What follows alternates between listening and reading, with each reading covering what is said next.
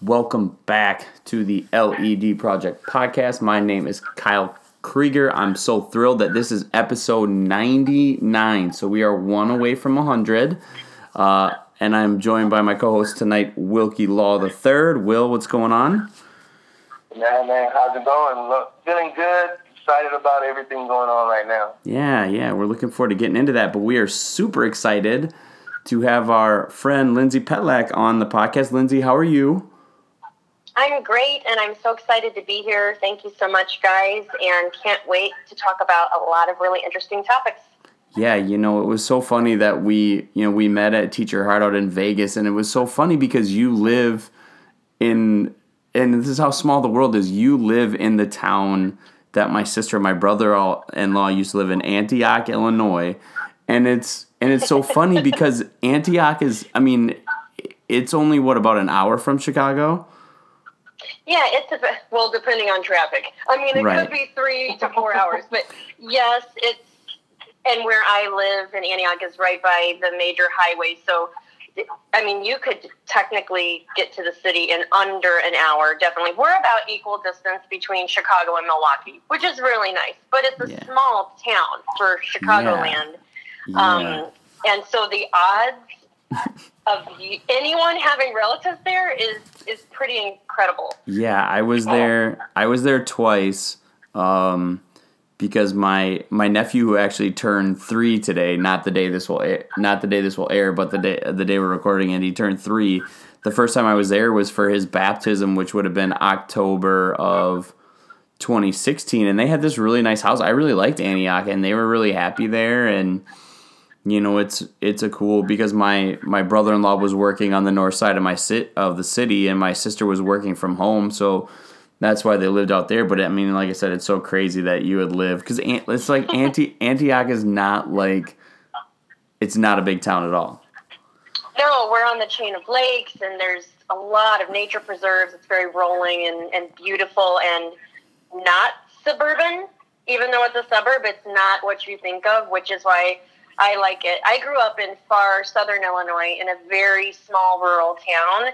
Um, so I grew up about six hours south of where I live now. And so it's nice because while Antioch is larger than where I grew up, I had 42 kids in my graduating high school class. So that's very rural. Um, and then I went to then I went to University of Illinois with like 40 some thousand students, um, which was also great. But Antioch, I feel like I get the best of both worlds because the look and feel is very small town. It reminds mm-hmm. me of where I grew up, and there's a lot of nature, so we take advantage of that. But then you also have close proximity to the amenities of two major cities, which is great. Yeah. So it's nice. Yeah, I remember my sister took we took my nephew walking a couple times on the trail. I think it was maybe like right behind the library. Like there was some really neat mm-hmm. little nature walking trail. I was like, oh, this is really nice. so it is. So yeah, it's a great area. Yeah, we'll stop gabbing about my family in Antioch, Illinois. Will, do you want to give her a rundown of what we do with the podcast? Yeah, well, you know, 99 episodes ago, we um, had this idea to have a conversation, and Kyle and I really been having a conversation for the last five years or so, and we've had Kyle had the idea to bring to, to invent this to come up with a podcast to talk about to share teachers' voices. And I say initially it was just he and I talking about the things that we saw and our viewpoints. And after a few episodes, we were kind of like, you know, we really need to bring in other teacher voices because with people listening, you can get so much. You, people can glean so much from others more than just he and I having a conversation back and forth. And so we started inviting people over, and you know, I say over like they come over, but inviting people to come on and have and share their stories, and just kind of put their authentic voices out, so that it's not just what's on the TV that we see on the news about education and the troubles and the trials, and but it's actually authentic teacher voices who are still, you know, on the front lines and dealing with what we deal with every day. So I I love it. And we're excited that you're here. We're excited. I mean, episode 99, like we were talking a few days ago, and I told Kyle, I it's crazy to think that we've gotten to this point of having 99 episodes in what, Kyle, almost a year and a half, maybe? Yeah. A year? Yeah, Yep. a year and a half. So we're excited that you're here and you're representing that 99th episode. So Woohoo! Yeah, me too. It's great. I love it. I love it. All right. So we're going to jump right in to the podcast questions. And just for our listeners, can you tell us the story of how and why you became a teacher? Well, I don't have the typical story that a lot of teachers tell, where they they had a parent that was a teacher or a favorite teacher, and almost every teacher I know is like, I just knew from the time I was in kindergarten or second grade or whatever it was that they wanted to be a teacher. And I had wonderful teachers in a small town, even though I would say are, and really, I think for everywhere during the time I was growing up in the 80s, te- school is pretty traditional. It doesn't look like it, it does now. But we had really caring, involved teachers because it was such a small and tight knit community. So I had, you know, a wonderful experience. Um, I just, that wasn't really what I thought I was going to do. I don't know that I really knew. I, I went into college, I really thought I would probably um, end up doing journalism and or some sort of design because I love those two things and um, they came pretty naturally, but also were challenging in a good way. Ironically, now I get to do education and journalism and design type of activities. So life and its path is a really funny thing when you have perspective and you can reflect. Um, but what really turned me on to teaching was when I came home from college and during my first summer, so after my freshman year at University of Illinois in Champaign, and our town had just opened a little daycare called Kitty College. And it was new and progressive and um, I thought it would be a great fun place. I had babysat and things like that, so I thought, well, this would be a good place for me to, you know, get some good work. And I really fell in love with it. So I'm such an experiential learner, and so this doesn't, in reflection, surprise me. But it, I had to experience working with kids at all different ages, um, and it was hard because everyone should have to work in a daycare. That is hard work. that is really hard work. Oh. It's humbling work. And um, I found when I got to work with sort of the true pre-K class, and then we had kids there in the summer that were out for summer um, for summertime out from elementary school. That I really enjoyed working with them and learning about them and how they were learning and it just ignited this passion in me. So I returned my sophomore year knowing that that is what I wanted to pursue. And so, you know, applied to the College of Education. It was very nerve wracking because they reject 75% of the applicants to that program at the University of Illinois, but I made it in. And then once I was able to get into the curriculum, it just, it was such a flow. Like I knew that's where I was supposed to be and of course then i got i continued to work um, at kitty college in the summers and got more experiences in classrooms and just became really obsessed with it. And so um, of course i love kids. And I, I remember always being asked that like when i would first be interviewing for jobs. And of course i love kids but that's not really why i became a teacher.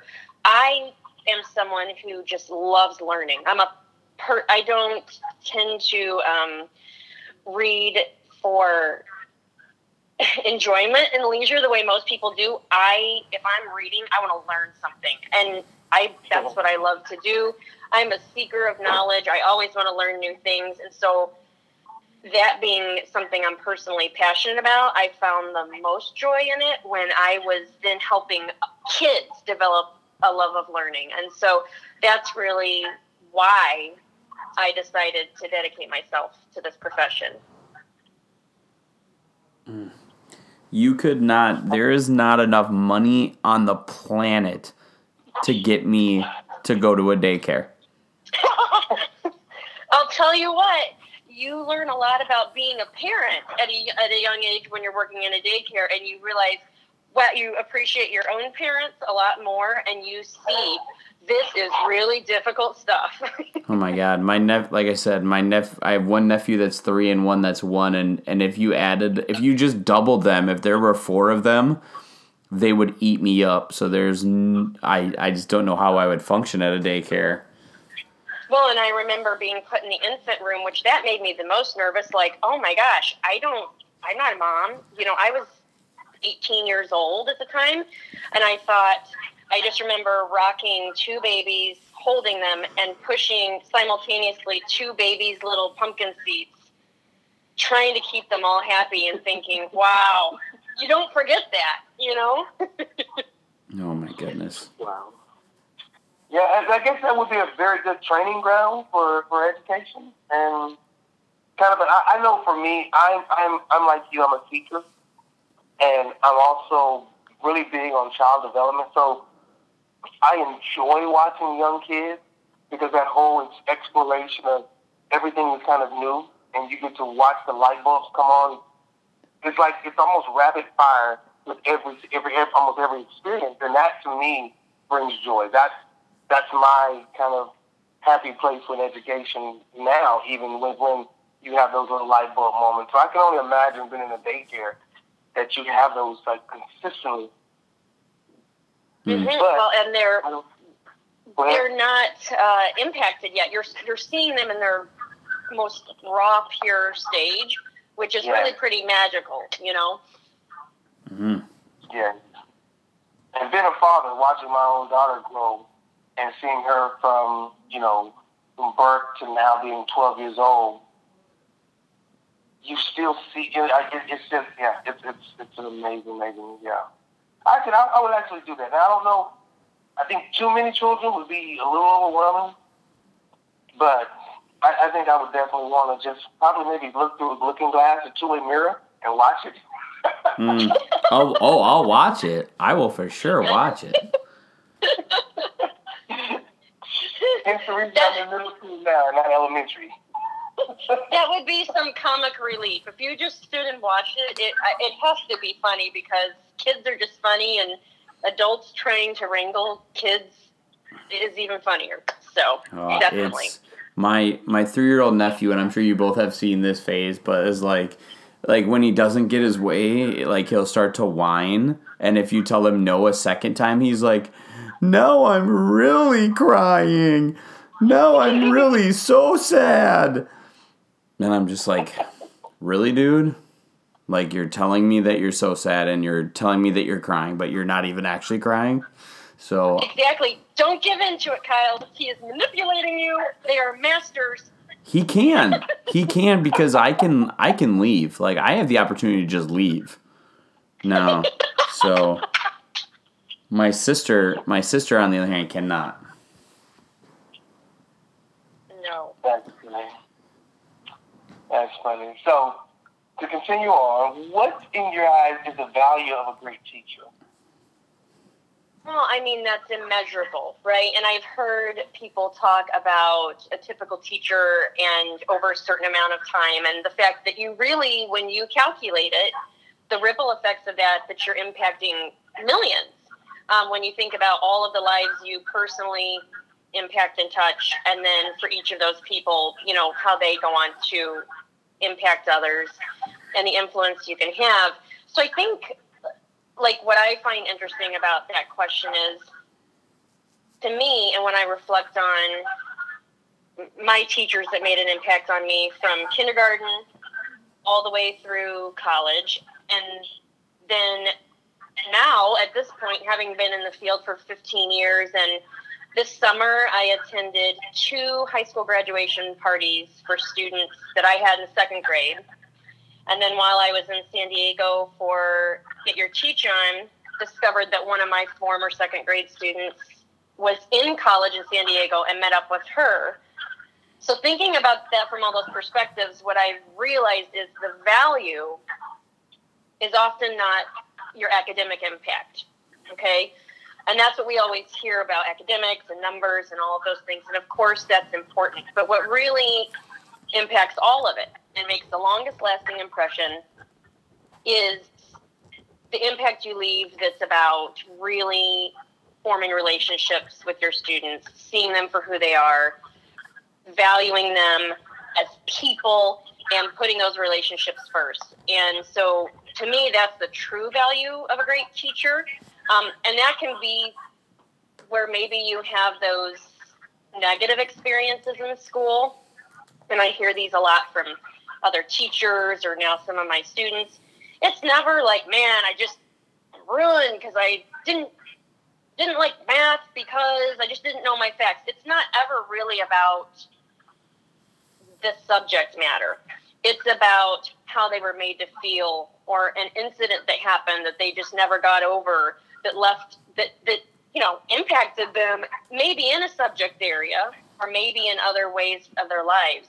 And so we have this incredible power and it's also an incredible responsibility because our actions and the way we speak to our students and the way we treat them has a completely lifelong impact, whether we mean to or not. You know, and so you always have to be thinking how how you're looking, acting, speaking, and treating every single kid in your class every single day, and that's tough.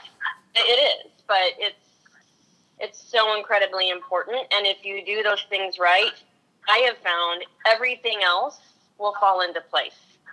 Um, so yeah, that's that's how I feel about that. yeah. Awesome. That's kind of like I say that's you know, I love the term immeasurable, and I think we. I know for me, my my my previous assignment, I taught at for eleven years, and I had the privilege to teach three different siblings. And when you talk about that impact that teachers have, just just knowing that that one family experienced me as a teacher, as a you know, as a teacher, who, a caring teacher, a compassionate teacher, so much so that the mothers requested, "Hey, no, put them in Mr. Ross class. I want them there." And seeing now how you know, one's about to graduate, the other one's coming up behind them, and the one, another one a few years later.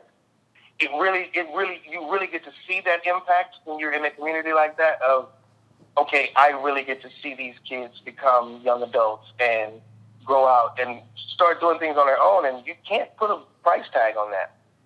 Mm-mm, no, at all, at all. So, so what is one thing that you think all students should be taught? This is a difficult one because there's so much, but as I process thinking about this, I kept coming back to just I always wanted to teach my students to think. And I don't mean score well on a test um, or, you know, make the grade and that sort of thinking. Of course, if you're really thinking, those things will fall into place.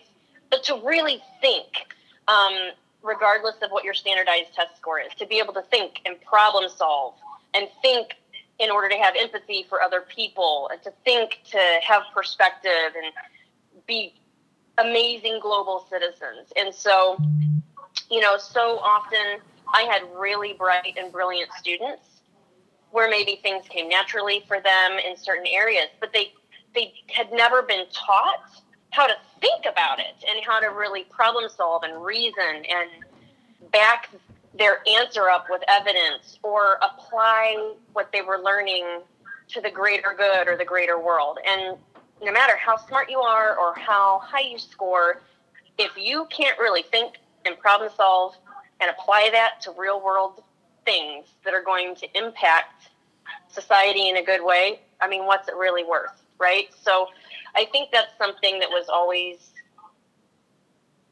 and is always in my mind and you know keeping everything else in perspective how do i get them to think how do i get them to think about how their classmate is feeling right now because of something that happened or because of something they're going through at home how do i get you to think about solving real world problems with your incredible math skills you know so always coming back to are you really thinking about this and if so, explain it to me. And okay, let's think of it from a different perspective um, and through a different lens.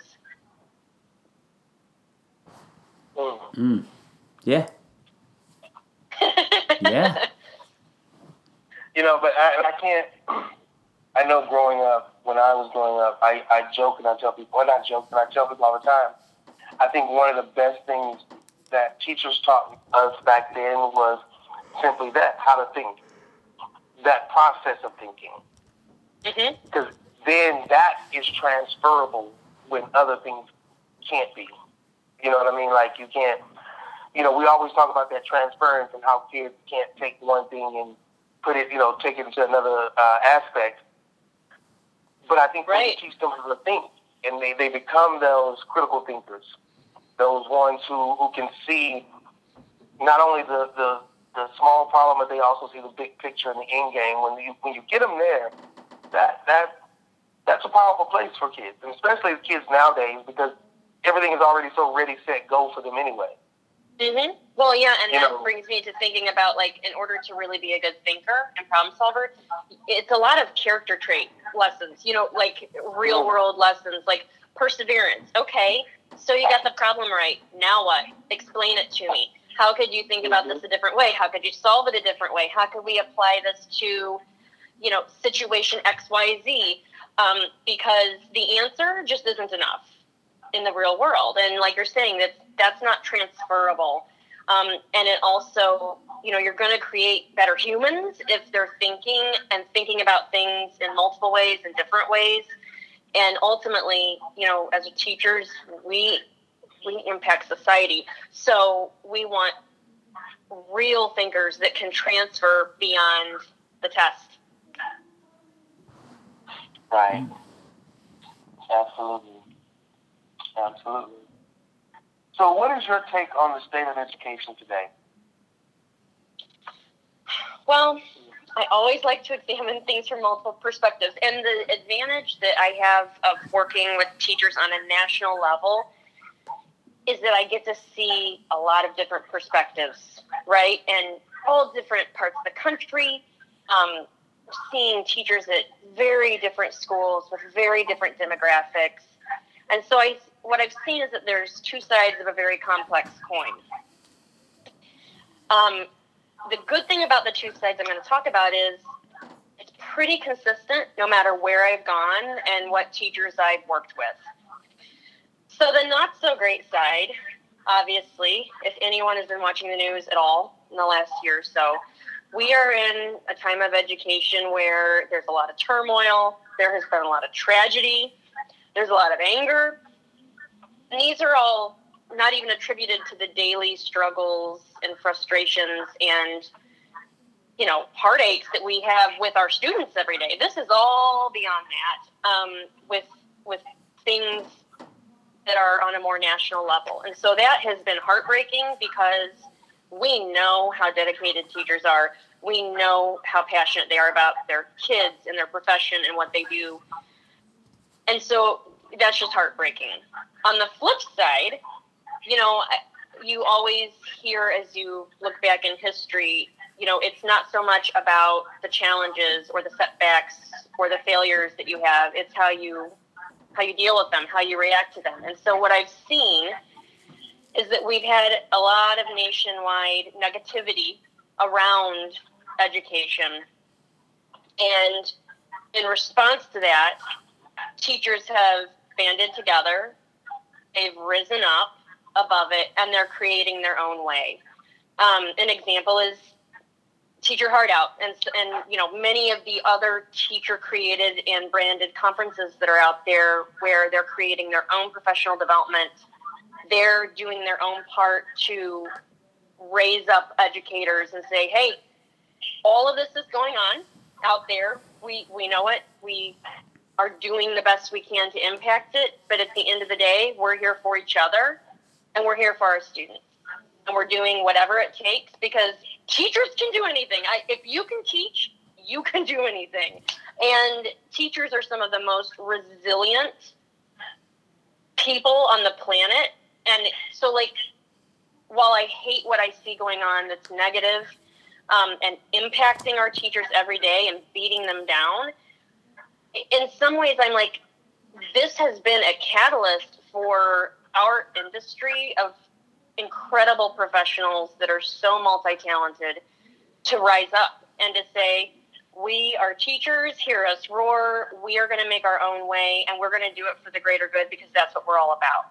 So I wish some things would change. I hope we will see that soon. But teachers are already making their own changes. And so, regardless of what happens on a, on a bigger national level, a political level, I, I hope to see that continue. And if this is something that has come out of some of the frustrating educational aspects and issues and and everything that has been going on recently, then at least that's something incredibly positive that is going to impact so many in, in just the past two years the, the amount of teachers that have have been impacted positively and then gone back to their schools and impacted their staff positively from just attending some of these conferences. Like where we first met that's an incredible ripple effect that is spanning the entire country. Um, so you know i hope we just continue to see more of that because in my opinion teachers who are bonding together and working together are are unstoppable. Mm-hmm. Mm-hmm.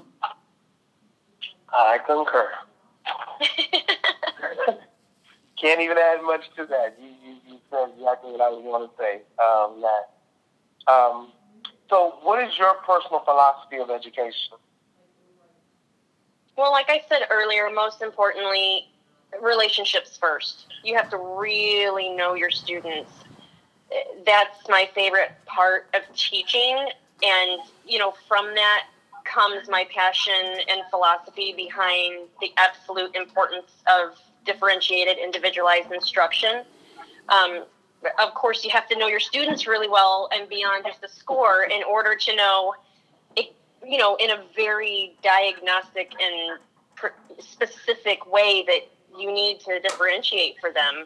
Is it by content? Is it by process? Is it by product? Is it that they just love Pokemon and so you need to find a way to reach them in every subject through Pokemon and you know right. what whatever it takes. Um, and then as a subset of that, I am extremely passionate about hands-on engaging learning experiences. I love immersive project-based learning obviously I'm passionate about STEM and all of that. You know, I always try to keep in mind how do we make this about real world learning and application. I always want to tie everything back to why are we really learning about this. Um, and then I also I'm passionate about technology, but my philosophy of technology is the integration of truly engaging, creative, high level thinking technology applications. Um, you know, when used correctly, it can be such a great equalizer for your students, regardless of ability, language, socioeconomic factors. When they're in your classroom and you're providing an immersive experience for all of your students, that's the greatest thing. That's the greatest thing in the world. Um, right. So, so in my classroom, you know, that's really what it looks like, and and a huge part of that in order to be able to have hands-on engaging experiences and really differentiate instruction where you've got kids back at your table or you're meeting them at theirs and you have to be able to trust that all the other kids are doing what they're supposed to be doing and engage in their own learning or if you're trying to run a big project-based learning unit. Um, I, I would say the final philosophy is trusting your students and empowering them to take charge of their learning. And this doesn't just happen. You know, now, oh, that sounds great, Lindsay. Mm-hmm. Yeah. No, you have to invest time in training your students on how to be responsible and to take charge of their learning and be engaged. But if you do that, your classroom will be such a well oiled machine that it enables you to do incredible things with your students. You know, and it's funny you say that because as I'm going, you know, me going back into the classroom this year and kind of rusty, trying to, you know, I'm still shaking the rust off of, you know, coming from being an instructional coach and going back into the classroom. I find myself the last three days really pouring into my kids and letting them know my heart. You know, you said relationships first, and I think that is to me, it's relationships, period. I think that nothing else is going to transpire in the classroom that's going to be meaningful and impactful to the students if there's first not a meaningful and impactful relationship with them. And my kids were excited because I showed, I did a presentation about who I am so they can know me, my heart. And then I gave them an opportunity to talk about who they were. And the kids wrote these amazing stories about who they are as a student, who they are as a mathematician. And as I was, you know, I took them home and I'm reading them, and I asked, I said, is there anyone who wants to share the next day? And no one wanted to share. And then finally, one little brave soul was like, I don't want to share what I wrote, but can I just share that I've never had a teacher. Now, mind you, this is sixth grade. I've never had a teacher who wanted to get to know me like this. Oh my goodness. And it, it, it, you know, Kyle and I had the conversation about it. You know, he was like, you know, who did those kids have? I say, it's not about who they had, it's what they didn't have in their past. Mm-hmm. Mm-hmm. And I think that when we start looking at what a lot of our kids, especially in a lot of the urban environments, what they're not getting as far as educators who are compassionate and love the craft of what they're doing, it, it's I mean it's mind blowing that that just asking a kid to tell me about you, tell me what you like, what's your favorite color, you know what, you know what, do you have any pets, you know how that kid loves reptiles, so just you know by chance I didn't plan it, but my my turtle died, my daughter's pet turtle died. So I started talking to him about that, and now we have this relationship where he's giving me all these tips. If you get another turtle, make sure you do this and do that. And to say that I've never had a teacher want to get to know me Mm-hmm. in five years of learning, that's that's an indictment against a lot of teachers who did not connect with a kid. Well, it shows that their experience has been a very industrialized, standardized, factory type of, you know, put the kids through the grades, do the stuff, get the test scores. You know, that's not getting to know your students. Like, I can just picture them. There's um, a great animated speech from Sir Ken Robinson, and he's talking about system of education. If you treat it like an industrialized factory assembly line, you are completely alienating the vast, vast, vast majority of your students because just like you're saying, he's he's what what did you say, sixth grade? Sixth grade, yeah. He has gone this many years and you're the first person that's ever shown an inkling of real interest in who he is just to ask him those questions. Simple. So simple. So I think this is such a powerful story from you that we it doesn't always have to be something over the top that we're doing for our students. It doesn't have to be showy. It doesn't have to make the news. It doesn't have to no one else ever even has to know about it. It the Right. simplest things and actions and words, questions that you can use to engage with your students are what is going to make that lasting impact. He's never going to forget that. He's going to carry that moment. And for a sixth grader to vocalize that to you, I mean, that's even bigger, right? Like, even if he was Right. it, for him to feel it so deeply, to share that out with you, that shows even what a bigger impact it was on him.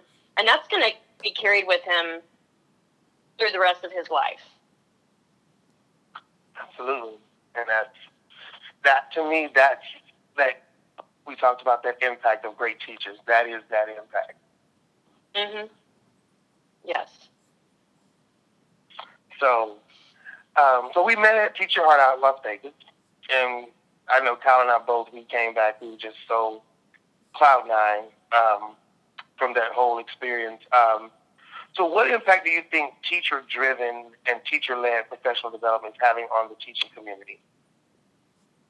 Huge, massive. I mean, I I, I, tou- I touched on it a, a little bit when we were talking about the state of education today and sort of the positive flip side of the coin. Um, what's happening with the teachers banding together, rising up, and creating their own path to success is proof of our resilience and ded- dedication. It's proof of what can happen when we stand together for the greater good, despite if we agree or disagree on everything. Um, it's it's proof of the massive power and influencers educators have, and I think that's really important because so often, because of all of the external factors and the stress and in you know daily grind that this profession has on you, it just does. No matter how positive you are, um, you often feel like, and especially depending on who your colleagues are, who your administrator is, what your district is going through.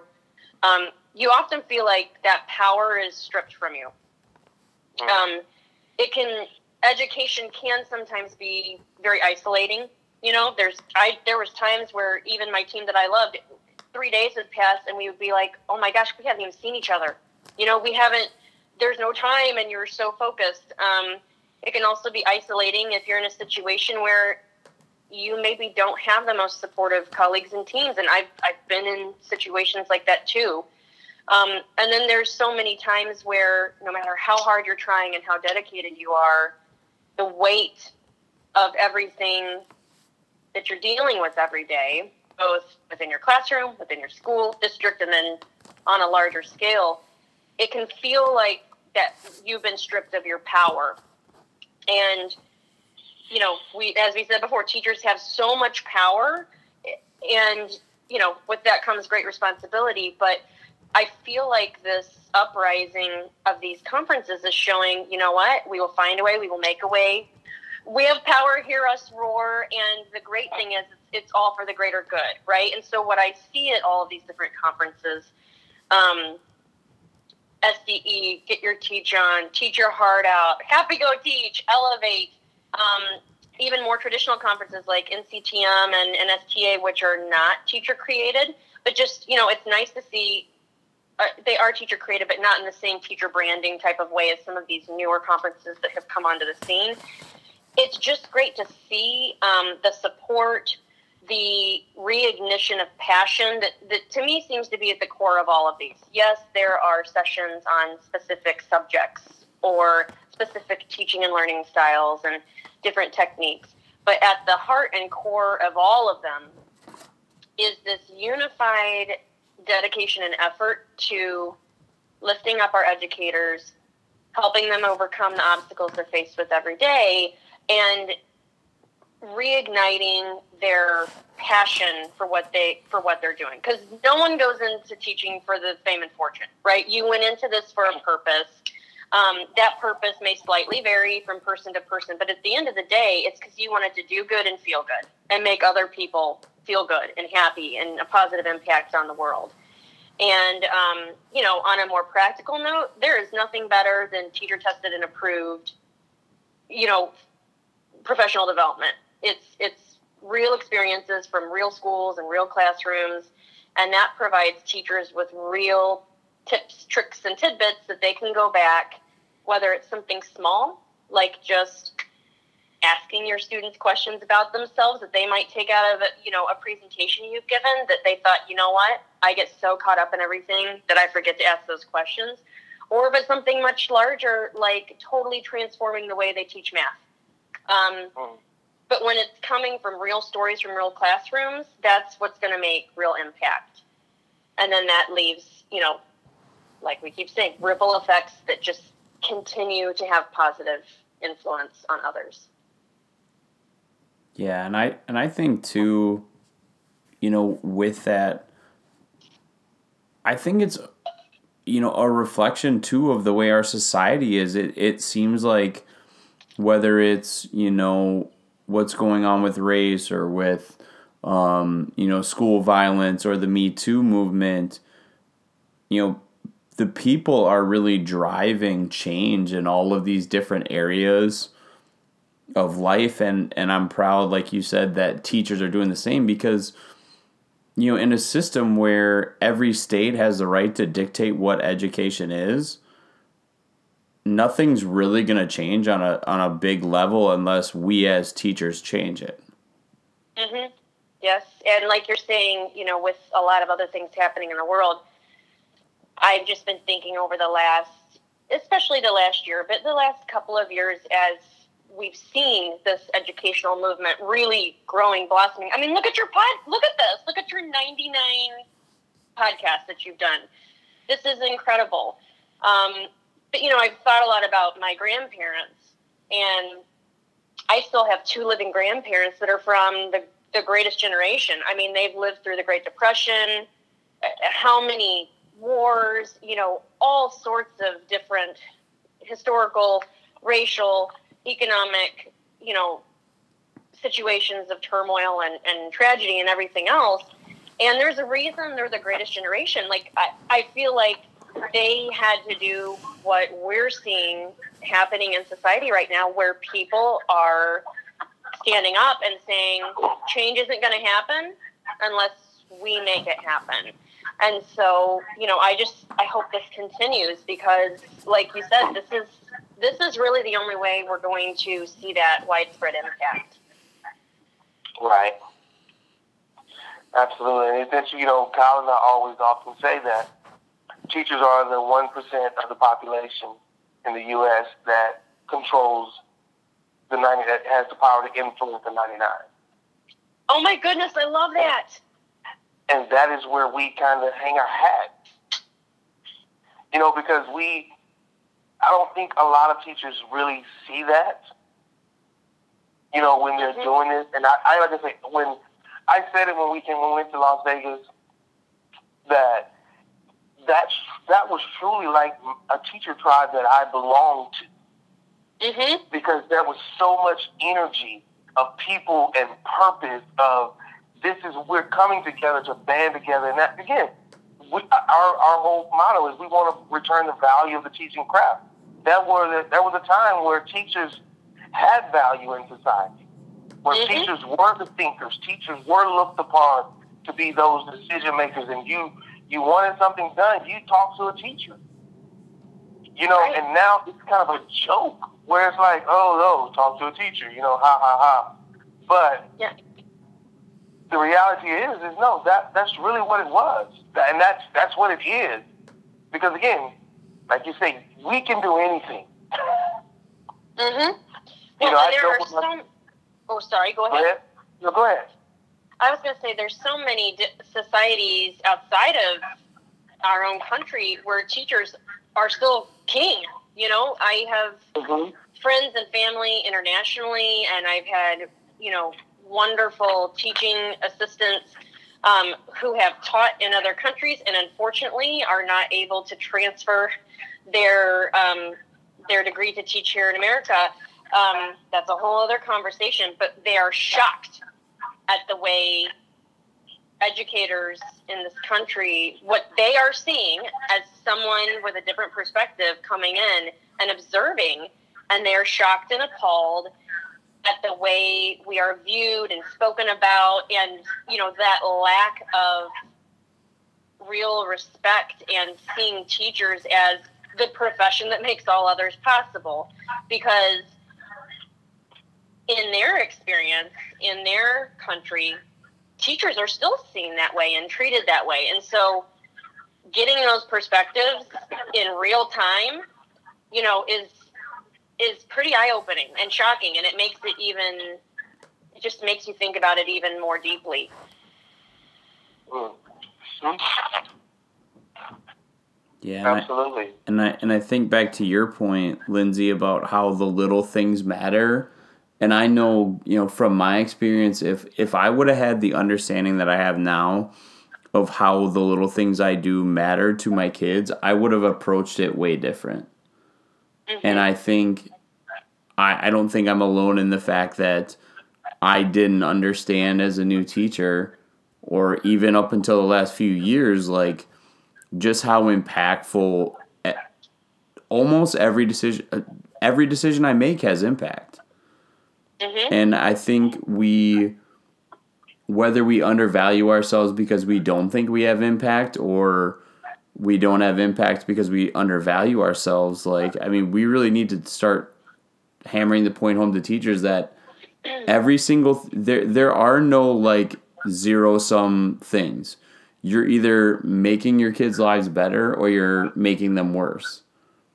with every Right. every choice you make. Well, and I think part of it is because it, I hate to make generalizations, but I every teacher on the whole, most every teacher I've ever met, they're typically pretty humble individuals. Okay, for whatever reason. And so I think part of it is just you know, and and when then you don't have a society that's pumping you up, and you feel like they're beating you down, yeah, you don't see your full impact because you're too close to it, you know, and going off of what you were saying, Will, about you're finding that tribe at the conference. I see that really magnified because at Teach Your Heart Out and some of the other places I speak, the session I do is about um, teacher empowerment and support and well-being. And I always think, like what you're saying right now, Kyle, I'm always like, they already know this. I don't, I'm not going to make a big impact, or I don't know if they're really going to listen. And every time I walk away and I'm like, Lindsay, don't tell yourself that because they're all looking for their tribe. Every single person that I've ever spoken to in my fire starter sessions on the topics of, you know, empowerment, wellness, support, and, you know, keeping your fire lit as a teacher, there's tears. I mean, because this is a real universal issue in our in our profession that we at least up until this point we haven't really talked about. Teachers are, you know they're, they're doers. They don't we on the most part have not really felt empowered enough i think to openly talk about a lot of these things. And that door has been opened in large part i think due to these conferences. Um, it's given me the ability to talk about my own experiences and difficulties and hardships and you know be able to work with and learn from other teachers who share their stories. And guess what? We're all doing exactly what you said you came away with. We're all looking for our tribe. And to feel that support from people that can really understand um, it's hard for people that aren't in education to understand what you're talking about when you're when you're trying to explain to them some of the challenges or struggles or worries that you have on a daily basis because we are just in a really unique and multifaceted industry that I believe is like no other. So if, if these can just help people find their tribe, I mean, that in and of itself is such a huge gift that I think is so important. Well, and I and I look at one of the people from Teach Your Heart Out that like in the, like Brittany Wheaton to me is so incredible on just so many levels, but like Mhm. even five years ago, doing classroom makeovers for people would have not. Been, I mean, it didn't even exist, and not only is she like getting to work in her element but she's having such an impact for so many people and like and not just her but how how much different are classrooms i feel like classrooms look so much different now than they did even 5 years ago and it's because of things like that where there's there's the inspiration like you said that people are really understanding the impact of of what that classroom environment is like that there's real impact in there in how you put your classroom together and you know, we we don't all have to do what Brittany does, but it's like I said, those little steps that you do to make your classroom just that much more inviting or that much friendlier or whatever it is, they make a difference for kids. And to make it you, I mean, the reason that I think that so many reasons why what she's doing is so impactful and powerful.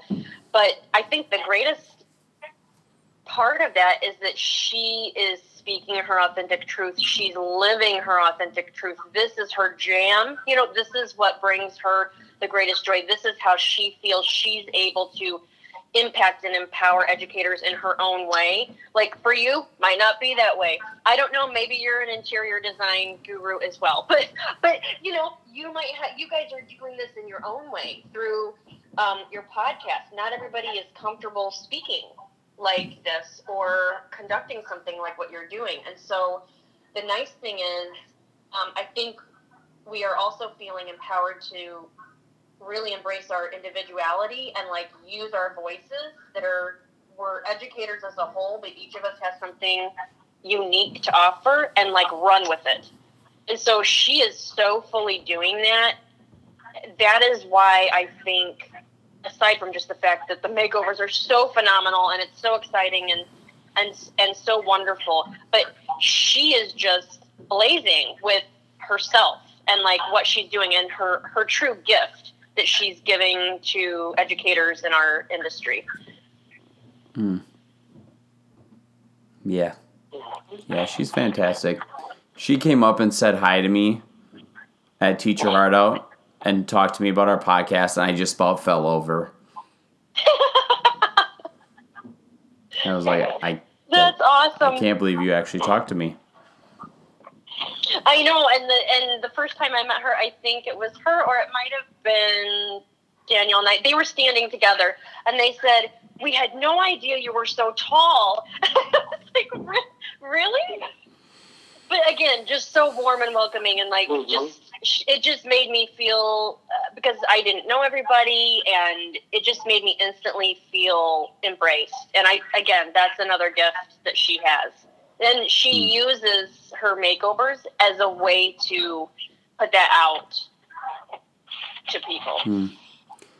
Yeah. So so Will, I'm I'm looking at her time frame and we're like pushing the hour mark. So I'm thinking maybe we should just kind of stay on this topic and we'll we'll have Lindsay on again and we can do a strictly math related podcast cuz if you two get talking about math, we might be here till midnight.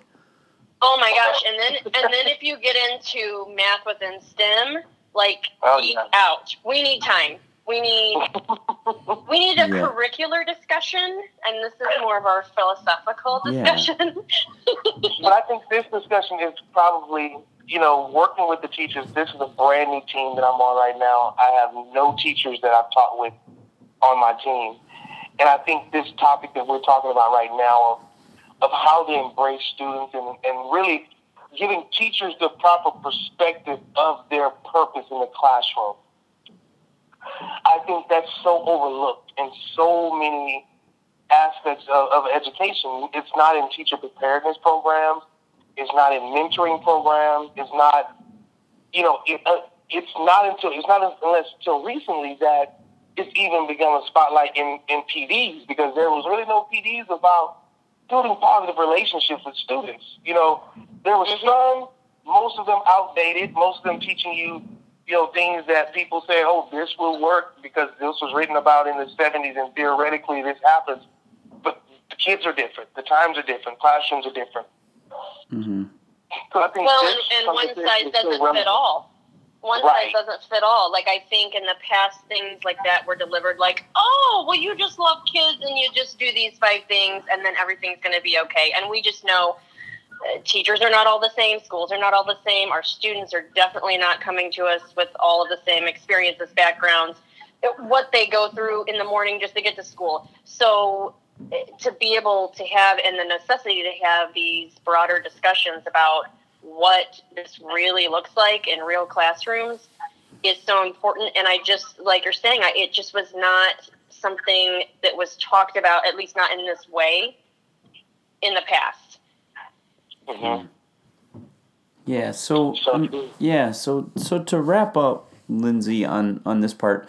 So what are some things that you know besides you know what we do online or what we go to conference. How how can you know and to wilkie's point how can we empower the teachers that are around us? Like what are some of the things we can do? So what i've really been experiencing in the last year since i started talking about educator empowerment and engaging in that in different ways and thinking about you know it's kind of cool i'm at a point where I'm like a veteran in this field, right? It really just means I'm getting old. But a decade and a half is a long time. And as I was trying to prepare for my first time speaking on this at Teach Your Heart Out earlier this year, I was thinking about how teachers felt different ways they felt their power was taken away, different ways I have felt that way. I worked in a school where there was staff systematic bullying. I mean, crazy things, like from mild all the way to crazy things.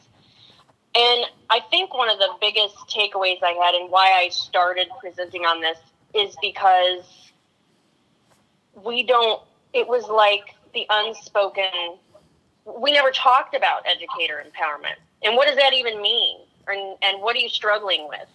Um, because if you're a truly good educator, you're most likely not the gossiping, complaining person that is just all the time negative in in the lunchroom, right? I know there were so many times where I was going through things or on a team where I felt completely unsupported or having a difficult year. And I didn't want to be that person, right? Because I love what I do. I love my students. I'm passionate. And I didn't want to be the complainer.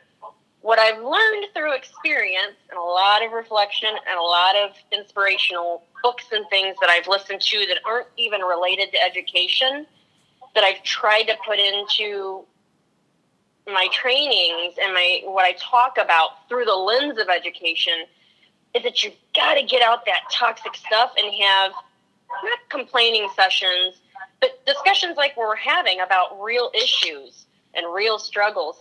Empowerment can't happen unless you face what's going on.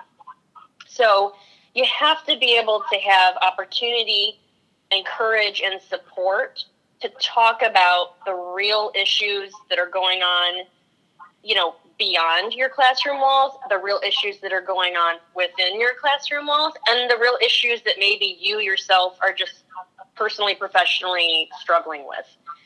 Once we can do that, that's the first step to opening the floodgates to real empowerment. So, whether it's through additional professional development, whether it's someone who has stumbled upon your podcast and this is like their beacon of light, you know, that they look forward to on their drive to work every day, or it's a support network that comes out of one of these conferences, or um, a professional development book they've read or a session they've attended that gets them so fired up for transforming something in their classroom that it reignites that passion and empowers them all those things, again, it's about relationships. We can't get to that unless we empower educators to feel like they've found their tribe. They can openly discuss these real issues that are going on and that can get to a point where they really beat you down and take that power away from you. Address that, have have productive conversation about it, and then focus on what can we do to proactively fix some of these things, deal with some of these things, and and empower each other. Mm-hmm. Yeah, and and what stood out to me from what you said is, you know, I was definitely that person too, and and Wilkie can asset, uh, or attest to this because when we met, like I was that person that was like, don't complain. Like I was going through real like problems in my classroom and there were real doubts that I had and there were real things that I was wanted to talk about, but I didn't want to be a complainer. And by the time, you know, four years of not being a complainer, um, when I got to the school where Wilkie and I met, like I was just in such a bad spot. Mm-hmm. Both personally and professionally, and he was the first person that recognized it, you know, and and from there, you know, the reason where he and that was really the genesis of how the podcast started is he didn't talk to me about you know what I was specifically teaching in my classroom. He he just started talking to me about what was going on, mm-hmm. and it was really a conversation, you know that that is really the the start of of what this is. And and like I said, I think the key thing you said is the we have to as teachers if we are having trouble, we have to find a space where we can talk about it in ways. And Wilkie and I were talking about this earlier, like in ways where we can both have empathy, but but work on solutions. And also, we got to work on being the kind of people that you know when there are teachers that are struggling, that they feel comfortable coming to us, you know, to say the things that are on their mind. Mm-hmm. Yeah, and to have conversations that you know, I'm proud that as as I look at a lot of the conferences I've been at or things I'm seeing online, things that people are talking about on podcasts, whether it's self care or teachers that are struggling with anxiety and depression, or it's it's larger scale issues like race, equity, things that I mean, we deal with society, so we deal with it all. But a lot of these topics, whether they're very personal or there's something on a larger scale, uh, they were not openly discussed. Not in my experience, and not from what I'm hearing from a lot of teachers that are so happy to be talking about real world issues and, and real self issues. And so I feel like between social media, networking, and podcasts like yours and these conferences, that gate has really been open. People are talking about things that I have never in 15 years of teaching seen educators so openly talk about. And um, I feel like that can only have positive ripple effects. Mm.